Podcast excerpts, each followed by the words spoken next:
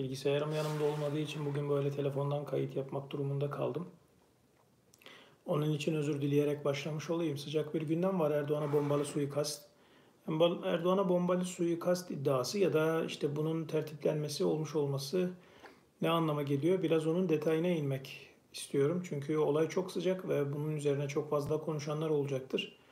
Ve elbette ki bir algı çalışması yapılacak. Neden algı çalışması yapılacak? Çünkü önce A Haber olayı verdi, ardından Ulusal Kanal ikisi beraber olayı verdikten sonra o bir anda durum e, bir ciddi anlamda bir suikast girişimi varmış gibi bir duruma dönüşmüş oldu. Şimdi bunu nasıl okumak gerekiyor? Ee, özellikle 1 Kasım'la 7 Haziran arasında artık koalisyon hükümetine dönüşüldüğü bir dönemde biliyorsunuz Türkiye kana bulanmıştı. Türkiye'nin birçok yerinde özellikle muhaliflerin yapmış olduğu mitinglerde bombalar patlıyordu.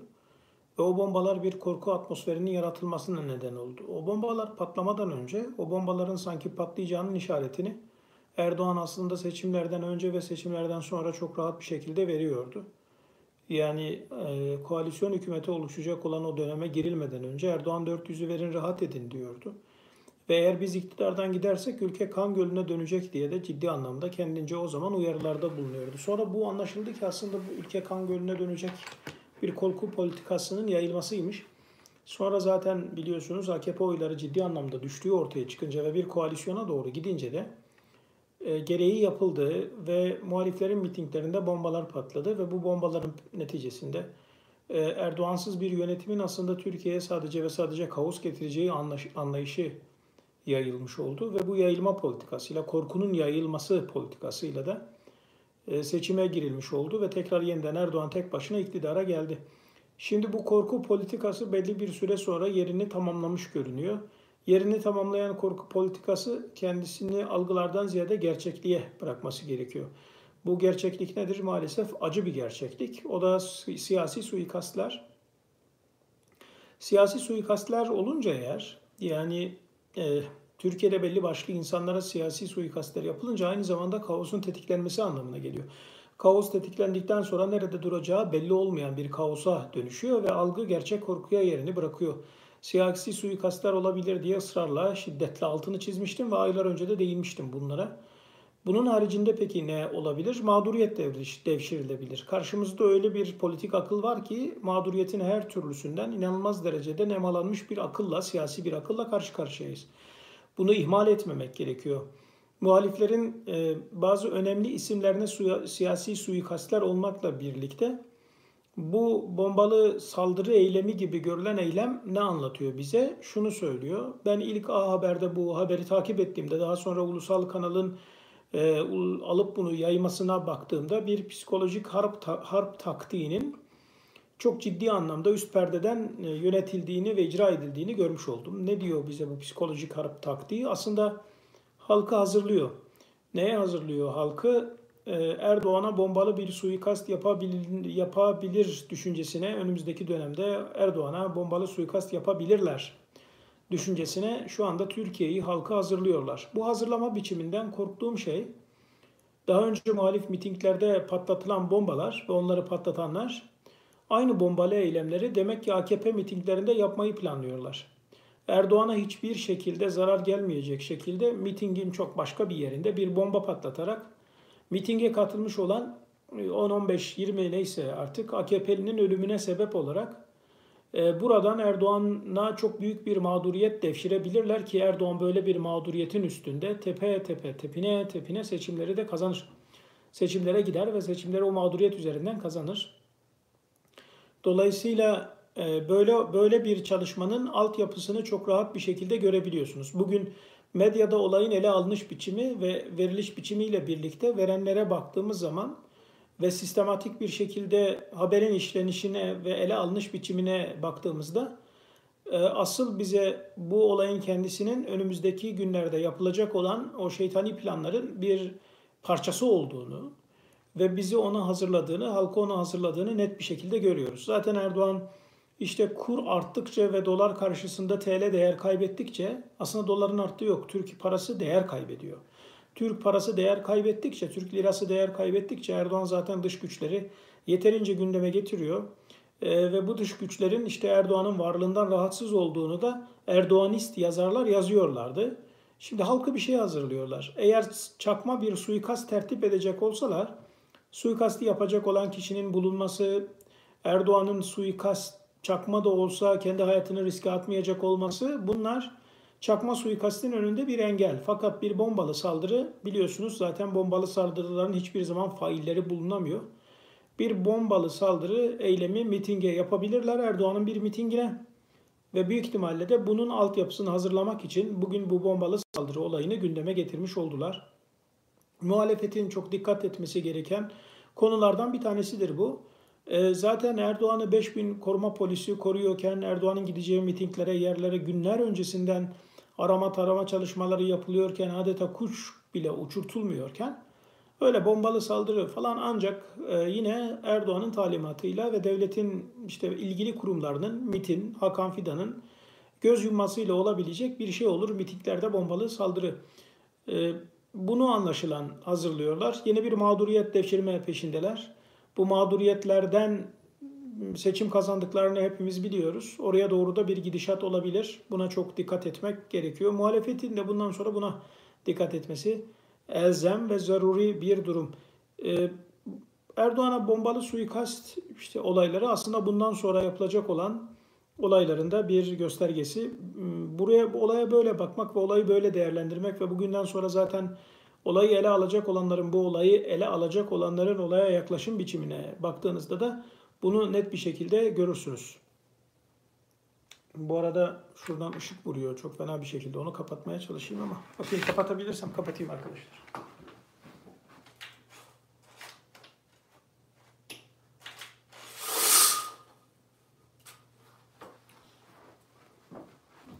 Evet geldim tekrar. Sanırım oldu. Yani olmadı da oldu gibi olsun. Şimdi tabii ee, demek ki bir mağduriyet edebiyatıyla gidilecek. Bu da şunu gösteriyor. Erdoğan kaybetmeye çok yakın ve ilk defa bu kadar kaybedeceği duruma yaklaşmış durumda. O yüzden buradan ciddi anlamda bir mağduriyet ihtiyacı hissediyor. Bununla birlikte değinmek istediğim çok önemli bir konu var. O da ajanlar savaşı ya da e, bir yönüyle Türkiye'de işte cirit atan ajanlar bunlardan bahsetmiştim ben size ve Rus ajanlarının Türkiye'de cirit attığını ve bunun bunların birçoğunun aslında MIT'le karşı karşıya geldiğini hatta Antalya'da neredeyse silahlı çatışmaya gireceklerini anlatmıştım. Buna değinmeyeceğim çok. Metin Gürcan'ın tutuklanması üzerinden bazı algı çalışmaları yapılıyor. Oraya da değinmek istiyorum. Metin Gürcan'ın tutuklanması ne anlatıyor bize? Bir defa bir ajanlık sistemi eğer Metin Gürcan uluslararası diğer ülkelere ajanlık yapıyorsa hangi ülkelere yapıyor? Bu ülkeler hangi ülkeler? Bu ülkelerin büyükelçilerinin hangi memurlarıyla anlaşmışlar? Bu ülkeler eğer Metin Gürcan'dan siyasi bazı bilgileri alıyorlarsa siyasi casusluk iddiasıyla tutuklandı çünkü. Siyasi casusluk demek, hani askeri ve siyasi casusluk kanunda birlikte ele alınan bir durum. Askeri ve siyasi casusluk maddesi askeri bilgi ve belgeleri siz başka bir ülkenin lehine olabilecek şekilde elde eder ve paylaşırsanız, onlarla paylaşırsanız buna askeri casusluk deniyor. Paylaştığınız belgeler askeri değilse Siyasi belgelerse buna da siyasi casusluk diyorlar. O zaman ortada sorulması gereken sorular var. Sorular var. Öncelikle e, Metin Gürcan kimlerle birlikte yapıyor bu işi? Kimlerden almış bu bilgileri? Siyasi bilgileri e, Metin Gürcan bürokratlardan hangi bürokratlardan aldı ve bu bunlar kimlerdi ki aldığı bu bilgiler çok önemli bilgilerdi. Şayet bu doğruysa. Şimdi böyle olunca ortaya çıkan net bir fotoğraf var. O zaman bu siyasi casusluğu besleyen bürokratlar AKP'nin içerisinde şu anda devlette olan bürokratlardır. Kimlerdir bunlar? Neden bunlar açıklanmıyor? Bunlar önemli konumda olan insanlar olmalı. İkincisi Metin Gürcan bunu kimlerle paylaştı? Eğer hangi büyükelçilerle paylaştı? Hangi ülkenin büyükelçileriyle paylaştı bunu ya da o büyükelçilikte çalışan hangi ülke bürokratlarıyla çalıştı ve bu ajanlar hala Türkiye'de mi? Neden Türkiye'de tutuluyor? Bunlara bakmak lazım. Bana kalırsa bu bir siyasi tezgah, siyasi kumbas, kumpastan öte bir şey değil. Böyle siyasi casusluk falan şeyleri e, Türkiye'de en fazla zaten ortaya atılan ve içi en boş olan iddialardan biridir. E, malum herkes için kullanılan Osman Kavala başta olmak üzere birçok insan için kullanılan ifadelerdir bunlar. E, kendimden örnek vereyim yani beni CIA'den, FBI'dan, işte İran ajanlığından bilmem nereye kadar ne kadar ülke varsa hepsinin ajanı bilmem nesi olarak suçlayan bir akılla karşı karşıyayız. Böyle bir aklın işte e, Metin Gürcan gibi bir ismi de bu şekilde e, bir yönüyle siyasete kurban ederek siyasi casus diye tanımlaması kaçınılmaz bir durum. Ortada bir hukuk sistemi yok, adalet mekanizması yok, doğru düzgün bir araştırma yok.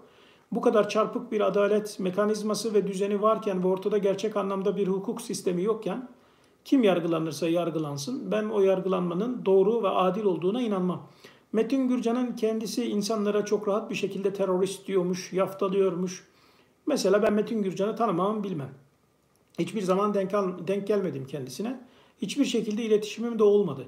Fakat iktidarın benimle ilgili söylentilerini baştan doğru kabul ederek beni engellemiş birisidir. Hiç, hiçbir şekilde muhatabiyetim olmamasına rağmen. Fakat bu Metin Gürcan'ın haklarını savunmam noktasında beni engelleyen bir durum değil.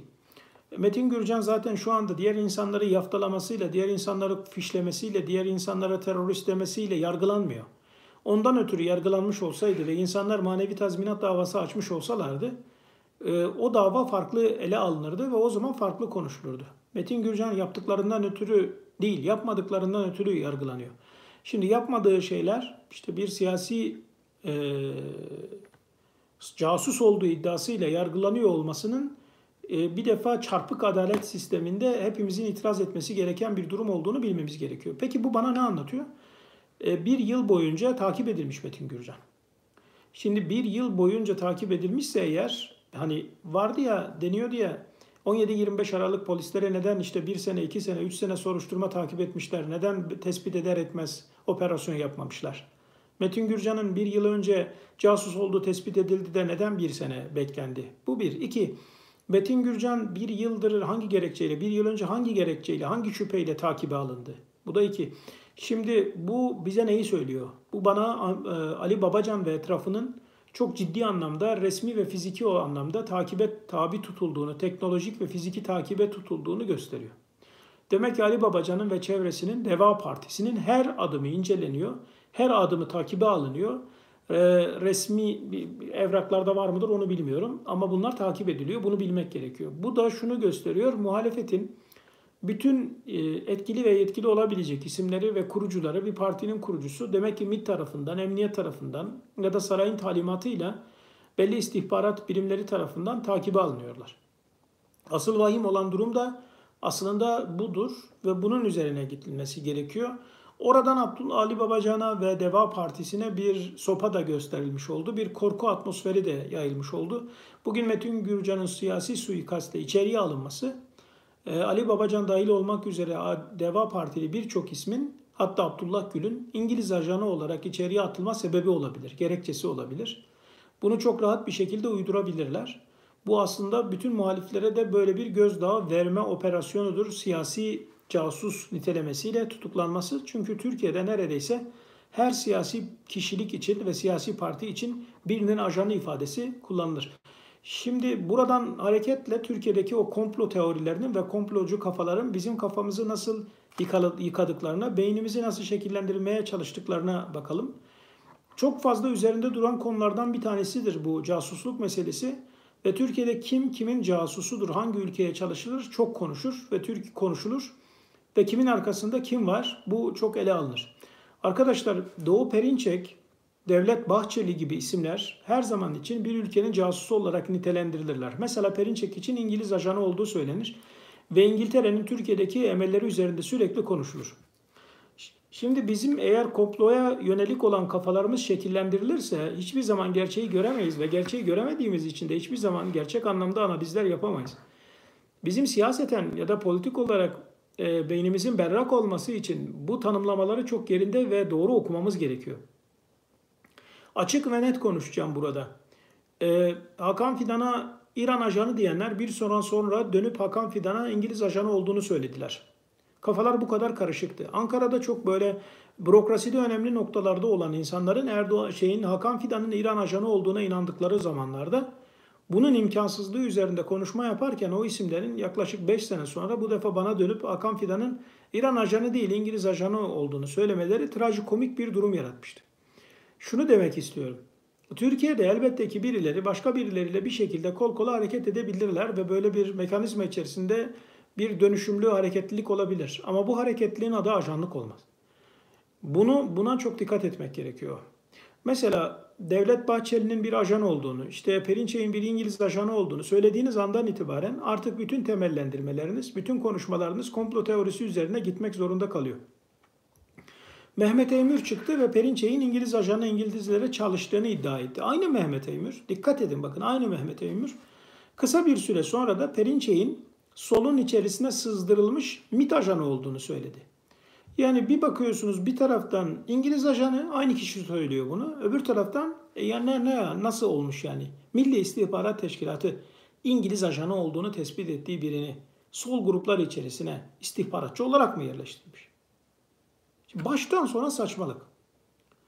Perinçe'yi günahım kadar sevmem ama Perinçe'ye İngiliz ajanı demek, İngilizler Türkiye'de cirit atıyor demek, Erdoğan onların kontrolünde demek ve her şey İngilizlerin e, hakimiyetindedir ve İngilizlerin devletin kontrolündedir demek tam da siyasal İslamcıların istediği gibi düşünmek demektir.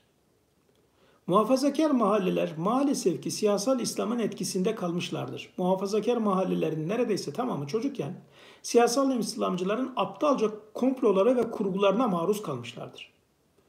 Kadir Mısırlıoğlu gibi birini düşünün, aklınıza getirin ve bunu kendisine bir yönüyle fikirli, fikri anlamda fikri takip edilebilecek bir üstad gibi kabul eden bir geleneğin İngilizlerin devleti her yerde ve İngilizler her yeri kuşatmışlardır ve herkes, herkes İngilizlere çalışır mantığı muhafazakar mahallede herkesin çocukluktan itibaren kafasına empoze edilmiş olan aptalca bir kurgudan başka bir şey değil. Elbette ki İngilizlerin 1947'den 60'a kadar 60'tan sonra siyasal İslam çalışmaları, İhvan-ı Müslümin'i desteklemeleri, Türkiye'ye İhvan-ı Müslümin'i transfer etme çabaları, siyasal İslamcılarla doğrudan hareket ediyor olmaları, bütün bunların tamamını bir tarafa kaydederek bütün bunları söylüyorum. Ama 50 yıllık 60 yıllık paradigmalarla bugünü değerlendirmek, bugünü de ıskalamak, yarını da ıskalamak anlamına geliyor. Peki kim bu adamlar? O Perinçek kim? Bu Bahçeli kim? Bu Cübbeli Ahmet bunlar kim? Bunlar kime çalışıyor? Bunlar Türkiye devletinin farklı farklı ekollerine, farklı farklı gruplarına çalışıyor. Bunlar Türkiye devletinin istihbaratçıları. Devlet Türkiye devletinin 5 bin, 10 bin tane yapısının içerisinde en kirli yapılanmalar hangileri ise bunlar onlarla birlikte hareket eden bir yapılanma içerisindeler. E, Perinçek mesela Rusçu mu Rusçu ama Rus ajanı mı değil. Çin ajanı mı değil. Avrasyacı kafayla hareket eden yani Türkiye eğer Rusya, Çin, İran çizgisinde hareket ederse, politika geliştirirse daha çok başarılı olabileceğini zanneden ve ideolojisini bunun üzerinde geliştiren ve bu ideoloji üzerinden ne olursa olsun Türkiye'yi bürokratik olarak tahakküm altında alıp kendi hakimiyetleri altında tutmaya çalışan bir grup. Bunlar bu kadar. Şimdi bunlara kalkıp işte ajan, İngiliz ajanı, İngiltere arkasında bakmayın aslında işte Rusya çalışıyor gibi görünüp İngiltere'den bilmem ne yapıyor demek ya bilemiyorum da yani hem dalga geçmek insanlarla hem de insanların hakikaten beynini ihval etmek demek. Şimdi artık e, yıllar boyunca İran Türkiye'de yayılacak ve İran şöyle yapacak böyle yapacak diyenler bugün dönüp İngiltere Türkiye'de yayılıyor, İngiltere her şeyi yapıyor dedikleri andan itibaren anlıyorsunuz ki insanların bir 20 sene 30 sene daha kafaları rahat kalmayacak, rahat bırakılmayacak. O yüzden bütün bu komplo teorilerinin tamamını bir kenara bırakarak bunu net bir şekilde bilmek lazım. Bahçeli'de Perinçek'te, Cübbeli'de bunlar eleman, bunlar proje elemanlar. Ve bunlar Türkiye Cumhuriyeti Devleti'nin proje elemanları. Devletin ne kadar derin yapılanmaları varsa o nispette de proje elemanları çıkıyor. Bu proje elemanların bazıları Almanya'ya yakındır, bazıları İngiltere'ye yakındır, bazıları işte Rusya ile irtibat kurarak daha hakimiyetini Türkiye'de sağlama düşüncesinde olabilirler. Bazıları NATO ile çalışıyor olabilirler. Bu onların elemanı, onların projesi, onların ajanı anlamına gelmez. Şimdi artık böyle beynimizi etrafımızdaki insanların ya da farklı farklı komplo teorilerinin kuşattığı bir dönemden kendimizi kurtarmanın zamanı geldi. Dolayısıyla olaya biraz böyle bakmak gerekiyor. Bunlar hani birlikte hareket ederler mi? Beraber çalışırlar mı? Başka bürokratlarla hareket ederler mi? Perinçek, Bahçeli e, edebilirler, hareket edebilirler. Ama bunlar doğrudan bir ülkenin ajanıdır dediğiniz andan itibaren gerçeği ıskalarsınız. Bu da en çok onların işine yarar zaten. Devlet içerisinde kirli yapılar var. Ve bu kirli yapıların temsilcileri var. Ve bu temsilciler farklı farklı ülkelerdeki bazı işte bürokratlarla, yatırımcılarla, bazı politikacılarla dirsek teması içerisinde de olabilirler. Ama bu sizi aldatmasın, bizi aldatmasın. Onun için yani ajan mıdır Perinçek? İşte Bahçeli ajan mıdır, Cübbeli ajan mıdır? Ajan ajansa eğer Türkiye'nin ajanıdır. Yani Türkiye'nin kirli yapılanmalarının, Türkiye'nin kirli devletinin, gene devlet geleneğinin kirli yapılarının yani bir parçasıdır, bir kriidir. E zaten kendi devletinin ajanı da olduğun zaman zaten ajan olmamış oluyorsun. Nedir peki bunlar? Proje elemanlardır. Proje elemanlarla ajanlığı karıştırıyorlar. Karıştırılıyor birbirine. Bu da maalesef ki işte doğru düşünmenin önünde en önemli engellerden bir tanesi. Ve bu büyük bir zarar getirir. Bütün yapılara, bütün topluluklara, bütün düşünme biçimlerine zarar getirir. Bunu çok iyi bilmek, bunu kavramak, bunun farkında olmak elzem. Bunları sonra detaylı bir şekilde konuşuruz. Şimdi gündemimiz o değil. Ajanlık meselesinden açıldık. Uzun zamandan beridir değinmek istediğim konulardan bir tanesiydi bu. Diğer bir konu CHP'nin şu anda bekleyen çok önemli bir tehlike var. CHP içini bekleyen çok önemli bir tehlike var. Kılıçdaroğlu şu anda CHP'yi ulusalcı kanadın o Perinçe'ye yakın olan tarafından elemeye baş çalışıyor ve büyük nispetle de eledi onları. Onları eledikçe ve sivilleşti tabii CHP. Sivilleştikçe ortaya çıkan önemli bir sorun var. CHP'yi bekleyen önümüzdeki süreçte en önemli tehlike ulusalcıların içindeki e, bazı ulusalcı yapılanmaların, CHP içindeki bazı ulusalcı yapılanmaların CHP'deki solcuları tasfiye etmeye çalışma çalışmaları ya da birbirleriyle çatışmaları CHP'nin en önemli, CHP'yi bekleyen en önemli tehlikeye dönüşebilir. Yani bugün CHP'de e, biraz daha sosyal demokrat konumunda olan ve siyaseti o çizgide devam ettirmeye çalışan, makul çizgide devam ede gelen sol bir gelenek var. Ve bu sol geleneğin önemli temsilcileri ya da şu anda o sol geleneğin kuvvetli isimleri olabilecek sembol isimleri var. Mesela Canan Kaftancıoğlu gibi isimler ve onun ekibindekiler, beraberindekiler sosyal demokrat çizgiye yakın olarak durmaya çalışan ve CHP'yi e, sosyal demokrasi çizgisini daha hızlı bir şekilde geliştirmeyi düşünen bir ekip. Bununla birlikte onların karşı cenahında duran ulusalcıların son kalesi olarak benim tanımladığım ve ulusalcıların farklı kesimlerinin bunlardan rahatsız olan bir kesimi var CHP içerisinde Özgür Özel Giller. Ee, önümüzdeki süreçte CHP bu kadar ivme kazanmışken CHP'yi karıştıracak, karıştırmaya çalışacak olanların ulusalcılarla solcuların kavgasına dönüşebilecek bir zemin yaratma çabasında olduklarını şimdiden görebiliyorum. Dolayısıyla Kılıçdaroğlu'nun bugünden itibaren çok dikkat etmesi gereken konu CHP içerisindeki ulusalcılardır. CHP içerisindeki ulusalcılar meselesi Kılıçdaroğlu'nun Kılıçdaroğlu'nun 10 yıldır mücadele ettiği bir durumdur. Ve %90 e, başarılı olmuştur, tasfiye etmiştir. Ama ulusalcılar tek bir ekolden oluşmuyorlar. Sadece Perinçek ekolüne bakarak onların CHP'den tasfiyesi bütün hepsinin tasfiye edildiği anlamına gelmez. Hala askerle teması sıcak teması olduğu iddiasında olan ve e, bürokraside önemli kişilerle teması varmış gibi devlet bürokrasisinde duran ve yeni devletin şekillenmesinde rol alabileceğini düşünen ulusalcı cenahların bazı isimleri e, CHP'nin içerisinde duruyorlar. Dediğim gibi Özgür Özel bunlardan biridir ve başından beri Özgür Özel'den bahsediyorum zaten. Onların ekibiyle Canan Kaftancıoğlu gibi sosyal, sosyal demokrasi e, önceleyen solcuların arasında bir kavga çıkma ve böyle bir şeyi ulusalcıların başlatması CHP'yi bekleyen en önemli tehlikelerden, tehditlerden biridir. Bunun da altını şimdiden çizmiş olayım. Kendileri artık siyaseten ne yapacaklarsa, bunun üzerinde nasıl çalışma yapacaklarsa elbette ki yapacaklardır. Gündeme gelen diğer konulardan bir tanesi ısrarla ve inatla Cumhurbaşkanlığı adaylığında Millet İttifakı'nın adayının kim olması gerektiği. Onda Abdullah Gül ismini ısrarla ve inatla ortaya atan bazı yeni ve eski siyasal İslamcılar var. Muhalif çizgide olan ve e, eskiden bir zamanlar siyasal e, siyasal İslamcı olan Levent Gültekin biraz Abdullah Gül üzerinde duruyor. Bir de Fehmi Koru Abdullah Gül'ün kadim dostu arkadaşı e, Abdullah Gül üzerinde duruyorlar. Bunun nedeni de toplumun üçte ikisini muhafazakar olduğu iddiasında olmaları. Evet toplumun üçte ikisi muhafazakar Türkiye'de. Yani siz Türkiye'yi muhafazakar tanımlarla ve terimlerle tanımlamaya kalktığınız zaman yüzde yetmiş birlik bir biriminin muhafazakar olarak karşınıza karşınıza çıkacağını görmeniz lazım.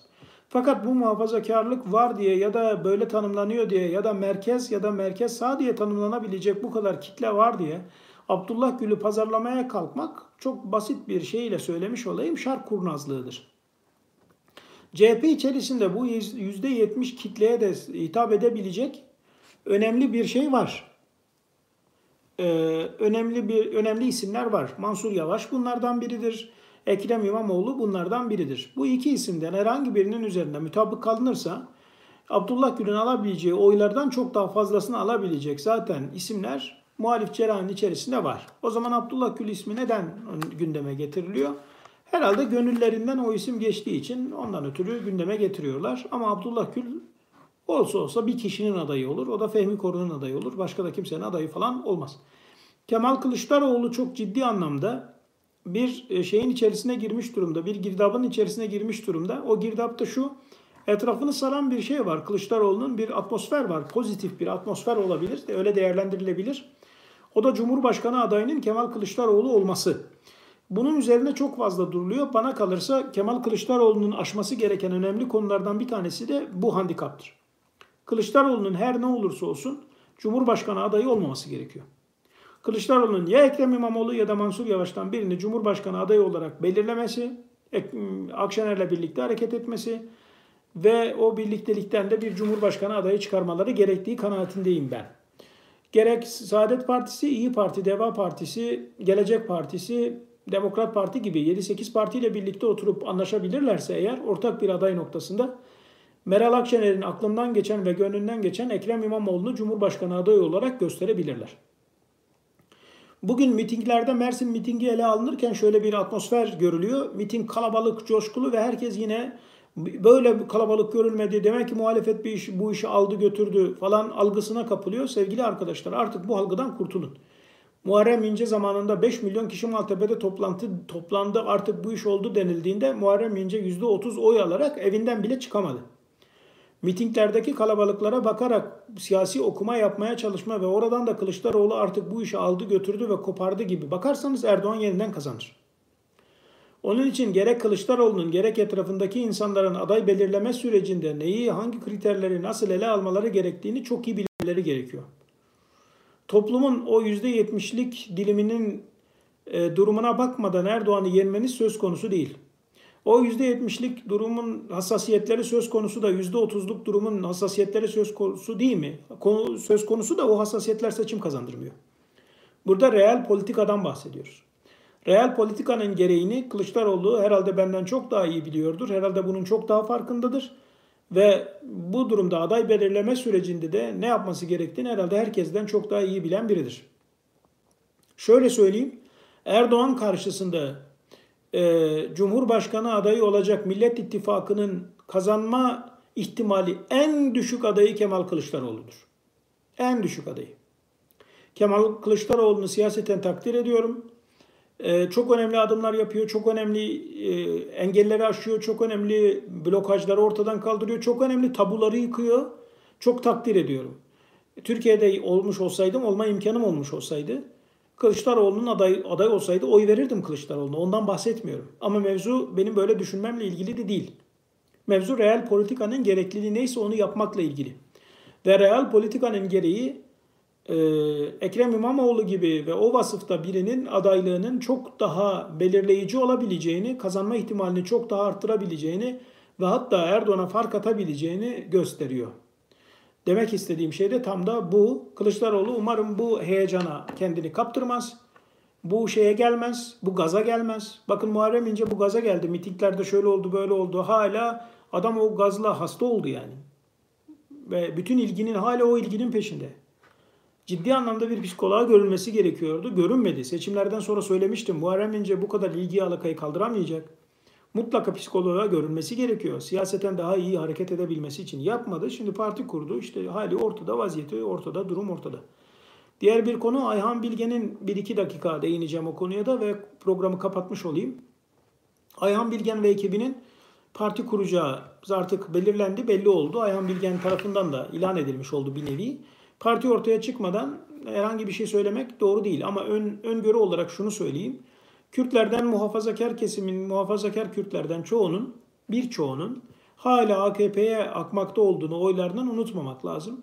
Onlar HDP'ye kısmi yanaştılar ve bazen de uzun zamanda ayrı kaldılar.